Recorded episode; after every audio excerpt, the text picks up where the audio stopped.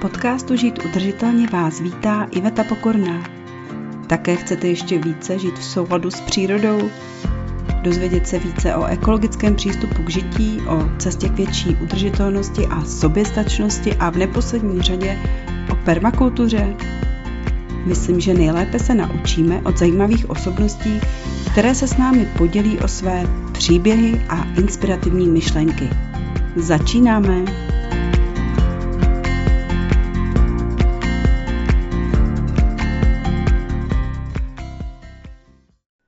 Díle podcastu se budeme věnovat výzvám při zakládání a provozu komunitních zahrad.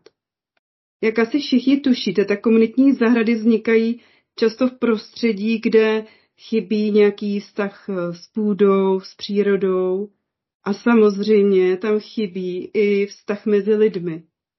Proto i ty komunitní zahrady nejčastěji vznikají ve městech a velkoměstech. Teď se mi dostala do ruky nová příručka eh, z Akademie permakultury, péče o lidi a udržitelná společenství. A tam jsem si přečetla, a to je zajímavé, že zkušenosti ze zakládání ekokomunit ve světě i u nás ukazují, že 90% z nich se rozpadne kvůli různým osobním sporům. Proto právě bych se ráda zaměřila na komunitní zahrady a možná dala i nějaký návod těm, kteří je provozují nebo zakládají na to, jak si tu komunitní zahradu udržet. V posledním desetiletí u nás eh, začaly růst hodně komunitní zahrady a u vzniku těch prvních mimo jiné stála i Kokoza. Ta má nyní na kontě více než 20 komunitních zahrad, kterým eh, buď pomáhala při vzniku nebo konzultovala ať už z pohledu nějakého městského pěstování nebo i kompostování a dalších třeba konkrétnějších témat. Já tady u nás vítám Aničku Černou. Dobrý den, Aničko. Hezký den. Eh, která je právě z Kokozy. A ona o sobě říká, že pěstuje komunitu a je tvůrkyní sousedského zázemí. A právě v rámci Kokozy podporuje vznik a rozvoj komunitních zahrad. Popsala jsem vás, Aničko, správně? Já myslím, že je to docela výstižný a kromě těchto aktivit se věnuju spoustě jiném, ale tohle je to nejhlavnější. Já bych ráda právě budovala na vašich zkušenostech a znalostech eh, s komunitními zahradami, protože máte několika leté. A pojďme rovnou dát pár tipů těm, kteří chtějí založit komunitní zahradu, na co by si měli dát pozor, Protože když jsme se spolu bavili, tak vy jste říkala, že není dobrý se do toho pouštět sám a nemít přemrštěná očekávání. Jaké ještě jako další důležité věci, když e, někdo stojí před tím rozhodnutím a říká si, já chci tu komunitní zahradu, co všechno by měl zvážit? Pojďme klidně nějak postupně, jak vás to napadá. Můžeme začít s prostorem nebo s financemi, řekněte si. No, mně přijde vlastně zmínit, že to nejjednodušší, jak se zapojit do komunitní zahrady, je stát se členem nějaké, která již existuje. tak to chci zmínit, protože většina lidí nemá potřebu tvořit komunitní zahradu nebo nějaký projekt a je pro ně daleko přijatelnější se vůbec do něčeho zapojit, co už funguje, než to sami vytvářet. A tím pádem, pokud tu možnost mají, můžou se podívat v okolí na mapu komunit, které pěstují a kompostují, což je mapko.cz, jestli v tom okolí právě nějaká komunitní zahrada už je, jenom si ji třeba nevšimli a do ní buď zajít, anebo aspoň se zajímat o to členství a fungování v ní. No a pak pro, pro ty, kteří tuhle tu možnost nemají, v tom okolí nic neexistuje, tak samozřejmě nastává ta fáze toho tvoření. A to tvoření té komunitní zahrady uh, hodně vychází od lidí ze spoda. Ne, že by nezakládali komunitní zahrady města nebo neziskovky nebo nějaký soukromí investoři, ale ten největší poput bývá právě z té potřeby uh, těch lidí, kteří většinou buď nemají vlastní zahradu, anebo vlastně jim chybí ten prostor na to potkávání se Eh, s nějakýma kamarádama nebo vůbec vybudování si těch sousedských vztahů v místě, kde momentálně žijí. Eh, ono to není tak, že bychom neměli ty své vazby, ale otázka je, jestli je máme tam, kde žijeme, kde trávíme nejvíc toho času, ne přes půl republiky eh, třeba. To znamená doopravdy chtějí si vybudovat to zázemí, kde se budou potkávat. A ta komunitní zahrada je opravdu spojení jednak zahrada, to znamená pěstování, kompostování, trávení času venku, aktivitama, které jsou venkovní, možnost možná i učit ty děti, zapojit je do toho procesu pěstování a tak dále. A pak je tam ta složka té komunity, to znamená té tvorby těch lidských vztahů, hledání si těch svých kamarádů, možná pro sebe, možná i pro děti, nějaká sousedská výpomoc a tak dále. Záleží, jak se ta komunita rozjede. A můžu vás přerušit ještě, jak vy jste říkala o těch různých způsobech založení. Vidíte nějaký z nich jako trvale udržitelnější, když vznikne ta komunitní zahrada ze spoda, má to spíše šanci, než když to organizuje třeba obec nebo firma? Nemyslím si, že se to dá takhle určit, protože hodně záleží na tom, jaký ten impuls při tom vzniku je.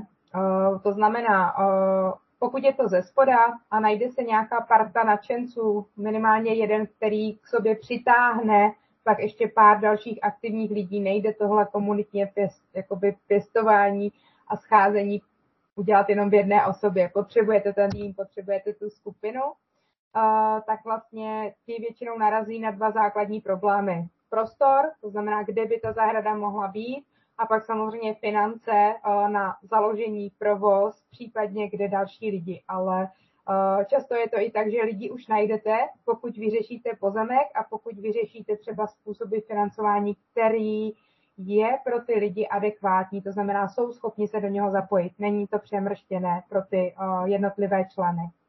A, a to město zase tam vychází s tím, že o, někdy je to tak, že už má vytipované o, nějaké pozemky, to znamená, může nabídnout v nějaké levnému pronájmu zadarmo do zprávy, dát je do zprávy nějaké vznikající buď neformální skupiny nebo třeba spolku. A, ale někdy je to i tak, že třeba investují. Investují do vzniku té zahrady tím, že třeba tam vybaví tu zahradu v nějakém základním uh, jakoby základním nějakým rozpočtem, kde jsou třeba záhony, právě kompostéry, nějaký třeba posezení, nebo uh, může tam být třeba nějaký záchyt dešťové vody a tak dále. Takový ty nejběžnější věci. A to už může být dobrý impuls pro to, aby se našla dostatečně velká komunita, která následně to rozvíjí a opečovává a pro kterou by tenhle ten vstupní kapitál mohl být vlastně překážkou uh, pro to, aby ta zahrada vznikla. Mm-hmm. To znamená, že tady se to jako dělí na víc proudů a neřekla bych, že jeden je lepší než druhý. Uh, ono to má ty svoje omezení a já to chci jenom zmínit. Když to uděláte čistě ze spoda, jenom z vlastních prostředků, budete to dělat pomalu, víc uh, takovým tím stylem do it yourself, to znamená po domácku, zaledno, seženete nějaké věci z druhé roky, vyrobíte si to na brigádách. To, co je ale podstatný, k té zahradě získáte velký vztah. Budete si toho vážit a budete to považovat za své, pojede to asi pomaleji v tom vybavení, ale naopak vytváření těch vztahů a komunity v průběhu těch prací je daleko intenzivnější, než když se vám třeba podaří právě díky nějaké investici od města, eh, investora, nadace, eh, vlastně získat ty prostředky a ty lidi jako sice na tom dělají, ale ne vždycky se to podaří úplně takhle jako formulovat. Ono je dobrý to prostě vyvažovat, jak tu finanční stránku, tak tu péči o tu komunitu a ty lidské vztahy. Uh-huh. A co se týče té finanční stránky, pokud tedy je to skupina, která není podporovaná obcí, mají možnost si někde zažádat o nějaké granty, nebo kde byste doporučila, aby apelovali, nebo kam, na koho by se mohli obrátit? Ty finance je dobrý určitě si rozložit do několika částí. Primárním zdrojem financí by vždycky měla být komunita samotná. To znamená, je potřeba sehnat jednak dostatečný počet zájemců, kteří se zapojí, a možná i dostatečně různorodých zájemců, protože vlastně ty finance uh, jsou třeba nejenom na materiál, ale i na znalosti, na to, že vám někdo pomůže s něčím, že něco umí udělat. A teďka i tohle to je velký vlastně kapitál té komunity, kdy se na to můžou poskládat. Ať už je to vedení účetnictví nebo psaní blogového článku nebo příspěvku, někdo rád fotí, někdo už je zkušený zahradník. To všechno se počítá, protože pokud to nemáte, tak v určité míře si to možná budete muset nakoupit nebo získat tu službu nebo ten materiál nějak jinak. Samozřejmě ne všechno jde asi udělat vlastní silou, prostě takovou nádrž na záchyt dešťové vody si doma nevyrobíte, anebo možná jenom jako sporadicky, to znamená, něco jde a něco fakt nejde. A právě na ty hmotné věci nebo i nějaký ty konzultace, na ty odborní jakoby pomocníky, třeba i v plánování té zahrady, jo? pomoc nějakého zahradního architekta, někoho, kdo má zkušenost s komunitníma zahradama, aby poradil třeba s rozmístěním některých těch prvků, aby se na to lidi eh, vlastně postupně mohli ladit na ten prostor a byl pro ně funkční, tak to všechno jsou vlastně věci, na které potřebujete sehnat eh, finance, pokud je nemáte ve vlastních zdrojích. To znamená, mm-hmm. tady mě napadá, že určitě se dobře zhání peníze na první z nich zahrady, ať už třeba právě z grantů nějakého obecního úřadu nebo nadací. U nás nejčastěji to třeba nadace VIA, která má program Místo, kde žijeme, anebo i druhým rokem teďka zrovna aktuálně jsou otevřené žádosti do programu uh, už to roste, už to klíčí, což je nadační fond od našeho partnera Kauflandu, s kterým jsme taky v Kokoze vybudovali několik komunitních zahrad a dlouhodobě spolupracujeme. A tam se můžou hlásit právě komunity, které chtějí založit nebo už provozují komunitní zahradu a chtějí ji rozvíjet. Jo? Takže tam jsou třeba možnosti grantový. Určitě je víc těch nadací, když budete osazovat Eh, stromama a nebo budete dělat nějaký terénní úpravy jako na zlepšení životního prostředí, můžete vyzkoušet třeba na nadaci partnerství a podobně. A mm-hmm. druhým tím zdrojem samozřejmě, kromě té komunity, může být ještě třeba fundraising eh, v té komunitě širší. To znamená, může to být dárcovská výzva na nějakou konkrétní věc, eh, do které zapojíte prostě crowdfundingově, ozlovíte ty svoje sousedy, jestli by nepřispěli, nebo uspořádáte nějakou benefiční akci, nějakou sousedskou slavnost a vlastně výtěžek víte, že třeba použijete na nějakou konkrétní věc do té zahrady. Město se hodně, dá se domluvit vlastně s městem často na levné využití pozemku, a tady, co bych se chtěla uh, zmínit, tak u toho pozemku je to takové uh, trochu ošemetné, protože když se řekne komunitní zahrada, tak si lidé myslí, že to je čistě zahrada. To znamená, hledají zelenou plochu, hledají něco pěkného, co už jako si dovedu představit, že je to ta zahrada. Uh, někdy je to vlastně škoda, protože vlastně dají se takhle využít i plochy, které nevypadají na první pohled úplně vábně. Můžou to být brownfieldy, můžou to být opuštěné, zanedbané plochy, náletově zarostlé třeba keřama, uh, můžou to být opuštěné nebo neudržované vnitrobloky, místa, kde byste si víc představili třeba parkoviště nebo dočasnou, dočasný vlastně prostor, kde se chystá výstavba investora v řádu třeba několika let, tak i tady vlastně můžou vzniknout třeba dočasný komunitní zahrady, anebo komunitní zahrady, které mají ráz víc, řekněme, městský. Jo, je to klidně třeba částečně na štěrku, ale můžete si vypomoct třeba vyvýčeným záhonem, pokud není kvalitní zemina a tak dále. A myslím si, že je super nad tím přemýšlet takhle, protože samozřejmě těch krásných zelených ploch nemusí být takový dostatek a město třeba uh, bude radši, když využijete nějaké zanedbané proluky, uh, mm-hmm, která nemá jistý. jiné využití než část zeleného parku. Byť v cizině je to velmi obvyklé, že tam máte komunitní zahradu třeba v rámci veřejného prostoru. Takže jasně, nebudeme koukat na estetiku, ale možná spíš bychom měli hledět na to, jestli tam je voda nebo přístup k energiím. Je to tak? To jsou takové jako důležitý faktory, které bychom měli rozhodně zvažovat, aby jsme nechodili s konvemi eh, vody daleko třeba.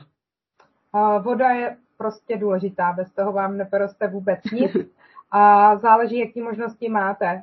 Mm, i když na tom pozemku nepůjde mít eh, vodu třeba záchytnou dešťovou, což je to první, co hledáte, jestli v okolí se dá nějaký svod, dá se to i vyřešit tak, že pokud na místě zatím nic není, takže si postavíte, že tam jde postavit buď altán nebo nějaká dočasný eh, třeba jenom eh, kontejner nebo nějaká uzamykatelná bouda, přístřešek, z kterého vlastně ten svod uděláte a nebo třeba z okolních budov zjistíte, že tam by šel ten svod plnit do svých nádrží a domluvíte to s těma sousedama, tak pokud tohle to nejde, tak to nevadí. Pořád ještě se dá domluvit nachystaný IBC nádrže a dovoz třeba i pitné vody, když už je nejhůř, nebo vody přes hasiče, dobrovolní hasiče.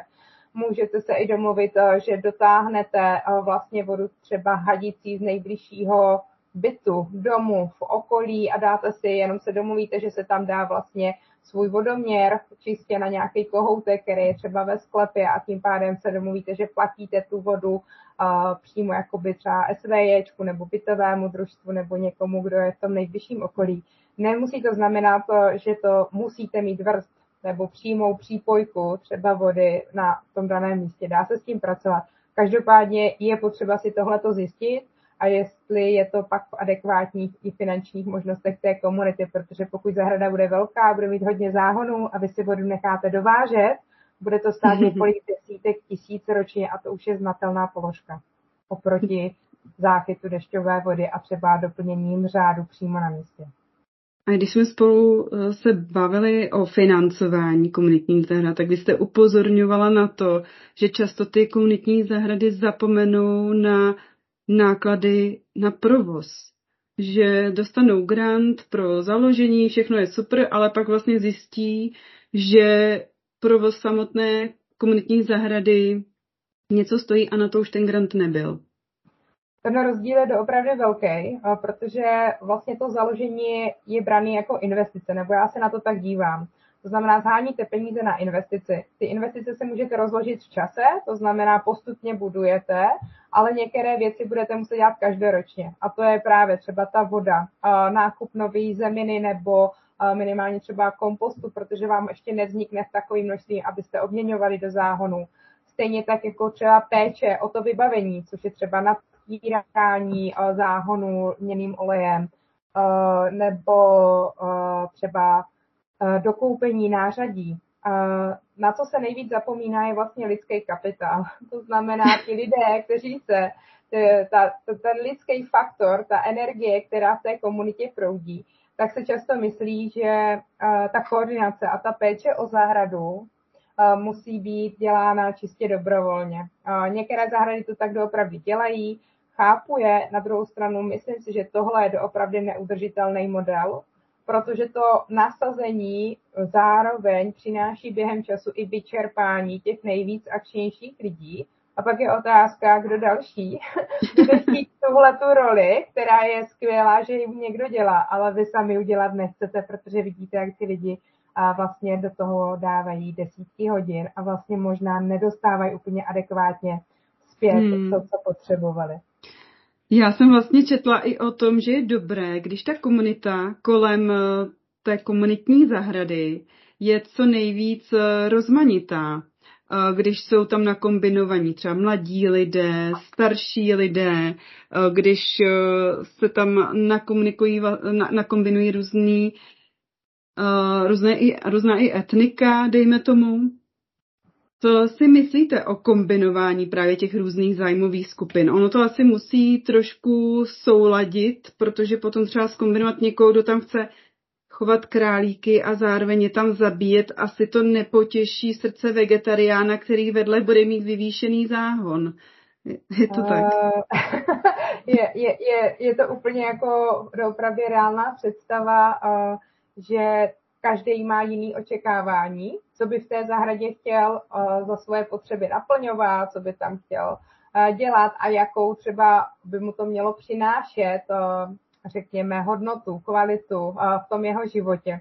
A tady doopravdy si myslím, že je nejlepší to neúspěchat na začátku, potkat se s těma lidma, průběžně si vlastně tyhle ty vize ladit ale určitě se shodnou na pravidle, který zahradě budete chtít dodržovat. Třeba, že je pro vás to opravdu důležité, že všichni se shodnou, že budete pěstovat ekologicky. Jo, i tohle to může být prostě rozbroj. To stejný, ano, chceme tady mít děti, takže všichni budeme dohlížet, na, že na děti, že je naučíme, že se netrhá od nikud, kromě svého záhonu. I to může být zdroj třeba konfliktů.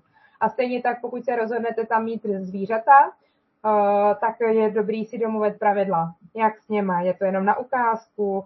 Je to proto, že uh, nám to dělá radost, nebo máme vajíčka, nebo doopravdy na maso a musí se na tom ta komunita minimálně z nějaké větší části nebo v nějakým rozhodovacím procesu domluvit, aby v tom ti lidi byli v souladu. Protože pak uh, vy deklarujete nějakou hodnotu, něco, co ta skupina vlastně dává dohromady a sjednocuje je v té vizi, jak ta zahrada bude fungovat a zároveň tím budete ale přilákávat i ty další lidi, kteří to mají podobně. To znamená, je to potřeba mít někde zvědoměný, sepsaný a vlastně je to taková nějaká message.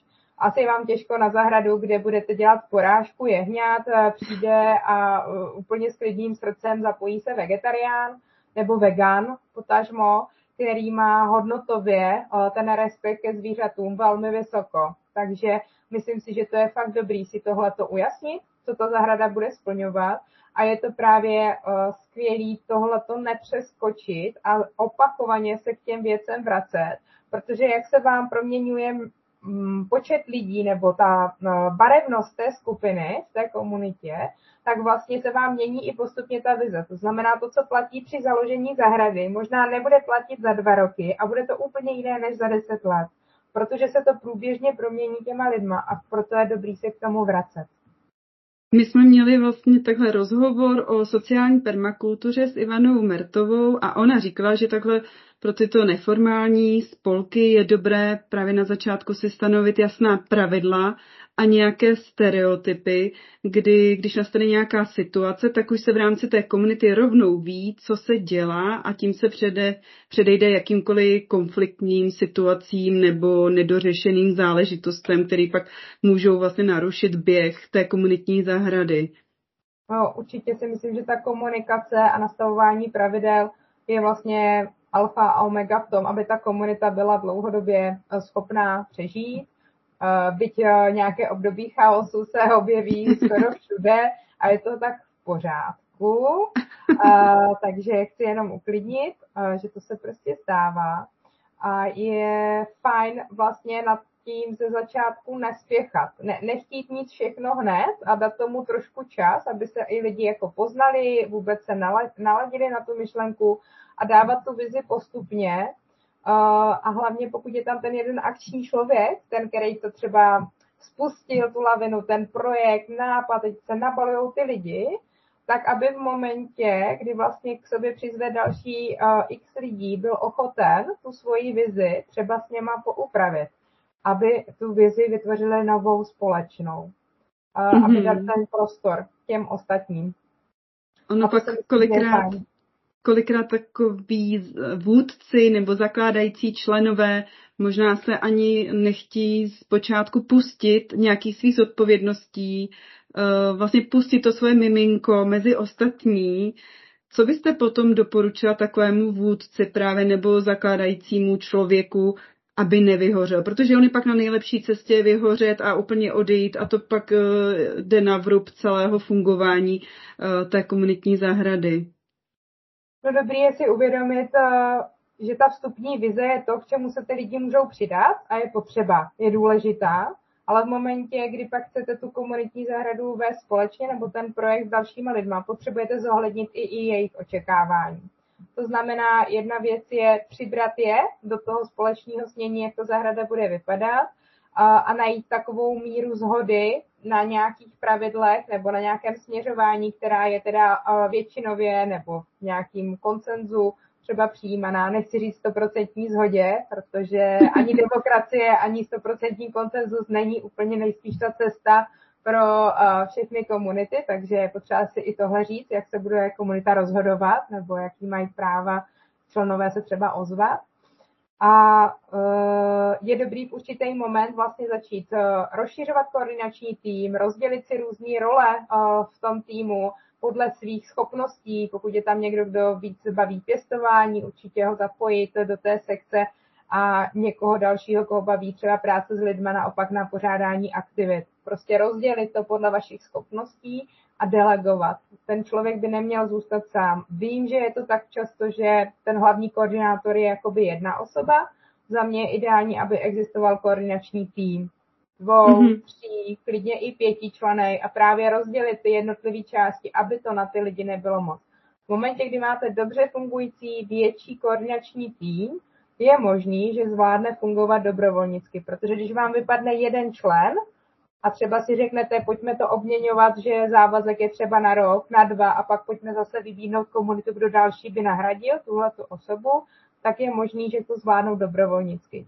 Druhá věc je, že jako pojistka tomu vyhoření toho může někdo by uh, přestal tu zodpovědnou činnost dělat, uh, že by vlastně nebyl to by tam ten rámec, že to někdo udržuje, drží v chodu a posouvá, tak vlastně může být to, že se domluví, že uh, některé činnosti nebo nějaká aktivita bude třeba placená nějakým způsobem.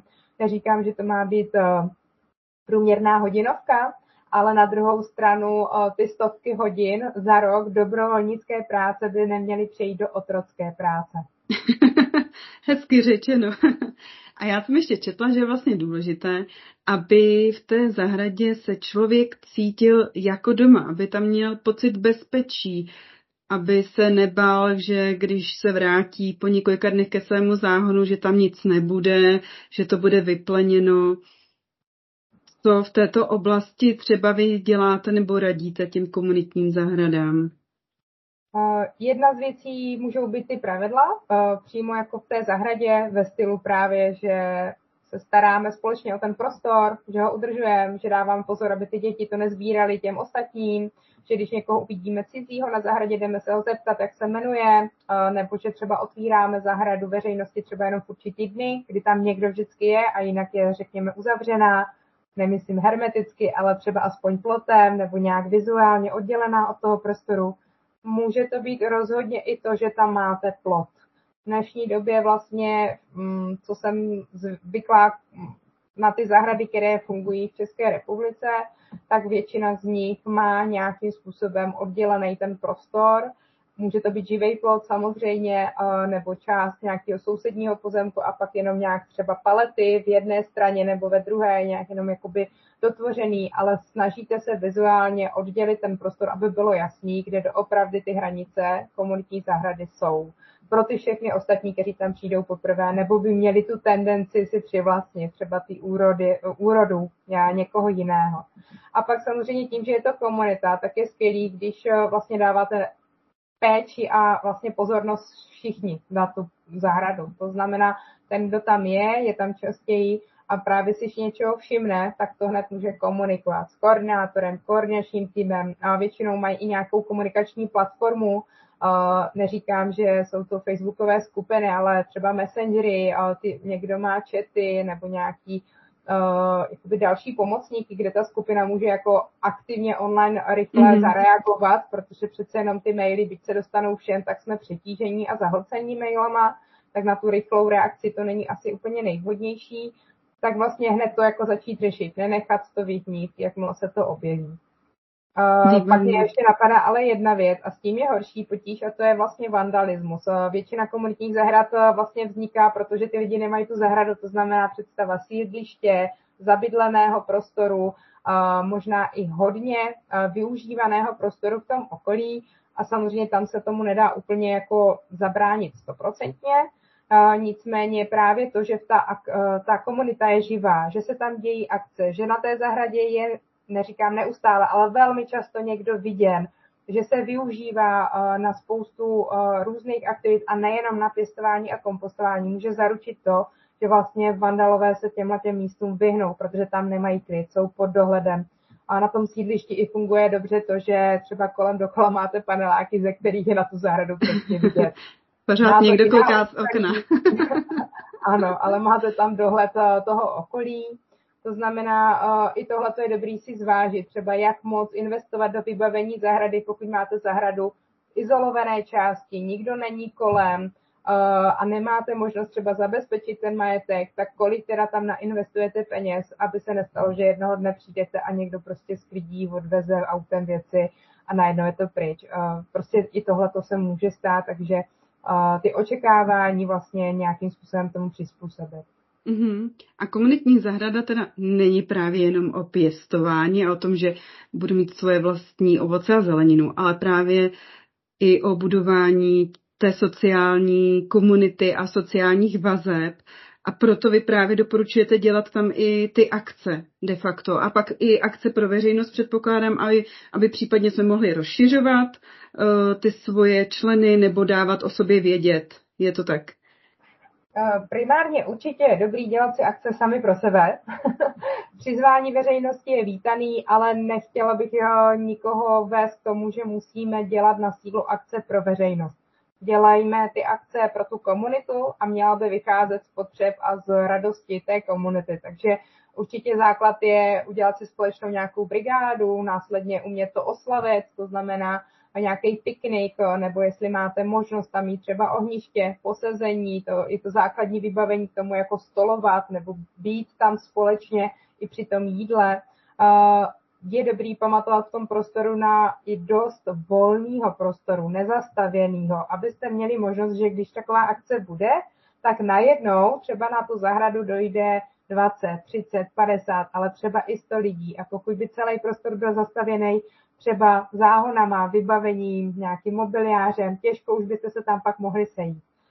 Taky je dobrý asi myslet eh, na to, že pěstování eh, těch vztahů je dobrý vlastně přes ty aktivity, které jsou vám nejbližší, nebo pro tu skupinu, který vlastně, eh, která tam bude, tak vlastně na, jim na míru. Pokud jsou to rodiny s malými dětma, určitě budou mít jiné aktivity, než pokud se tam sejde víc seniorů. To znamená i jakoby na míru pasovat to té komunitě a klidně to může být v létě workshop na výrobu uh, bot nebo nějaká konzultace nebo cvičení jogy nebo promítání.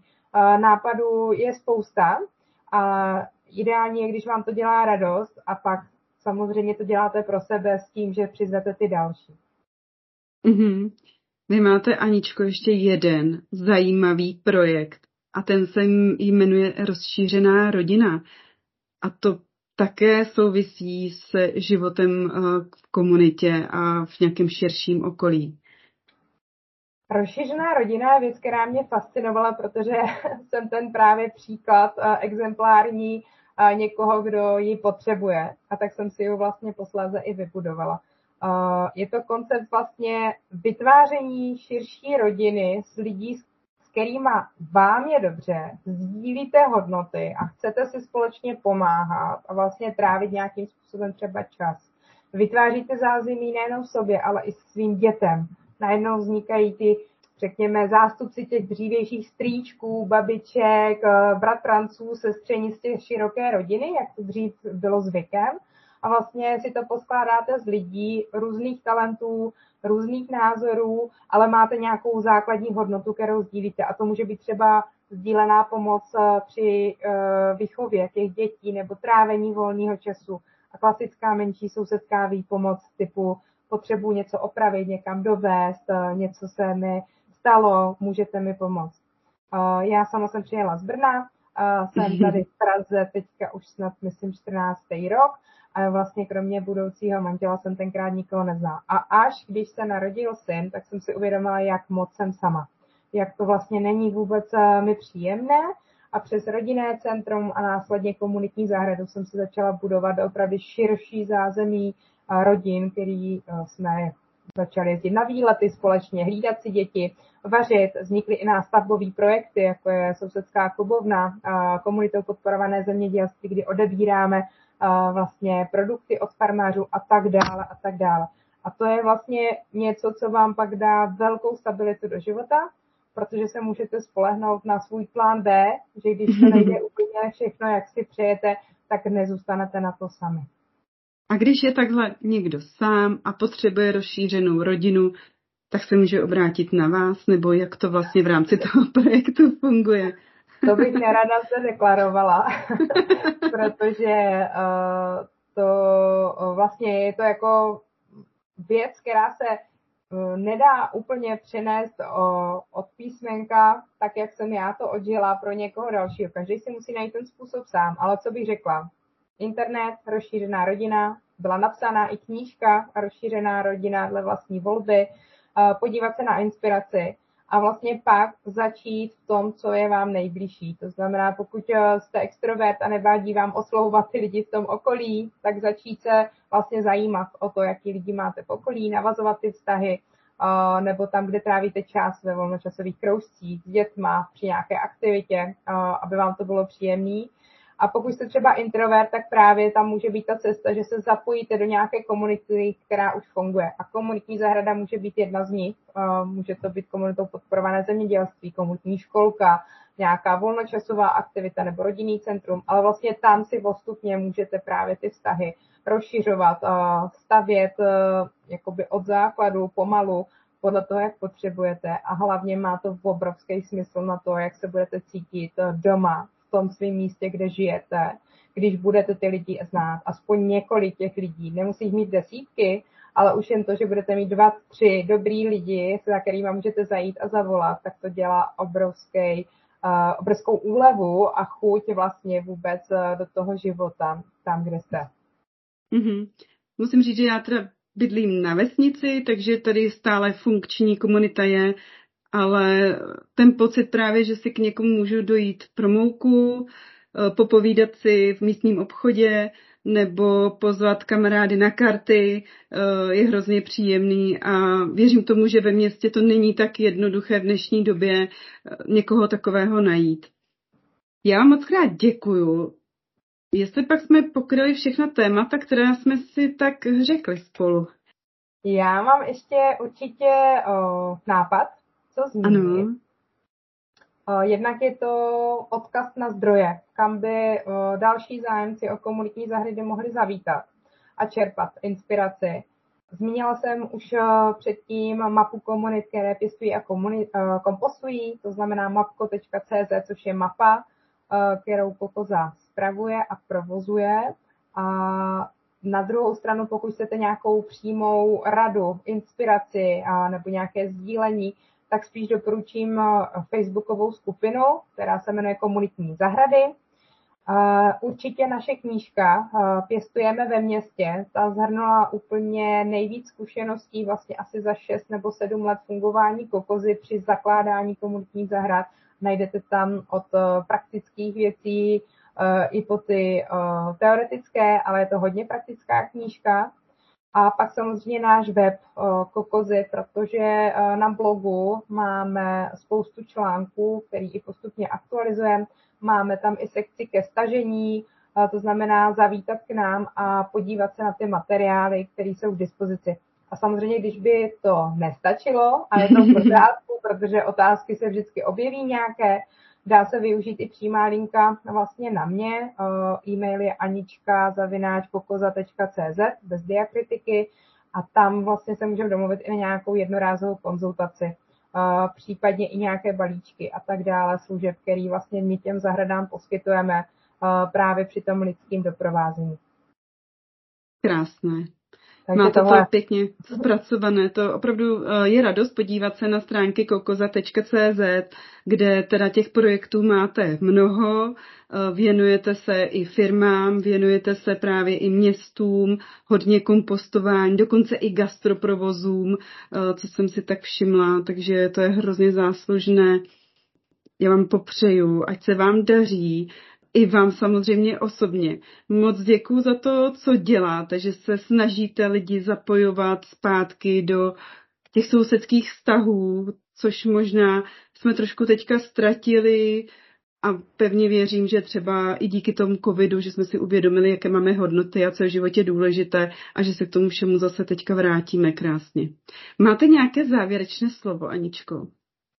No já asi všem popřeju, ať si jdou za svým snem, pokud takovýhle sen nějaký mají a může to být komunita jakéhokoliv charakteru nebo prostě svoje nějaká vysněná vize, ať si zatím jdou a hlavně ať o tom mluví, protože uh, mám dojem, že v momentě, kdy o tom začneme mluvit, tak se nám líp přemýšlí, uh, získáváme tu zpětnou vazbu od těch ostatních lidí a vlastně nezůstáváme jenom v té hlavě, ale začneme to komunikovat ven a ono se to začne zhmotňovat tím, že ty lidi se můžou přidat k té vizi, postupně to nějak měnit, přichází ty nápady a vlastně vede vás to jako takový proces. Um, nechat to plynout, netlačit úplně na pilu ale mít uh, tu vizi, kterou si postupně šperkujete a přitahujete k sobě, aby se zrealizovala. Takže držím určitě palce.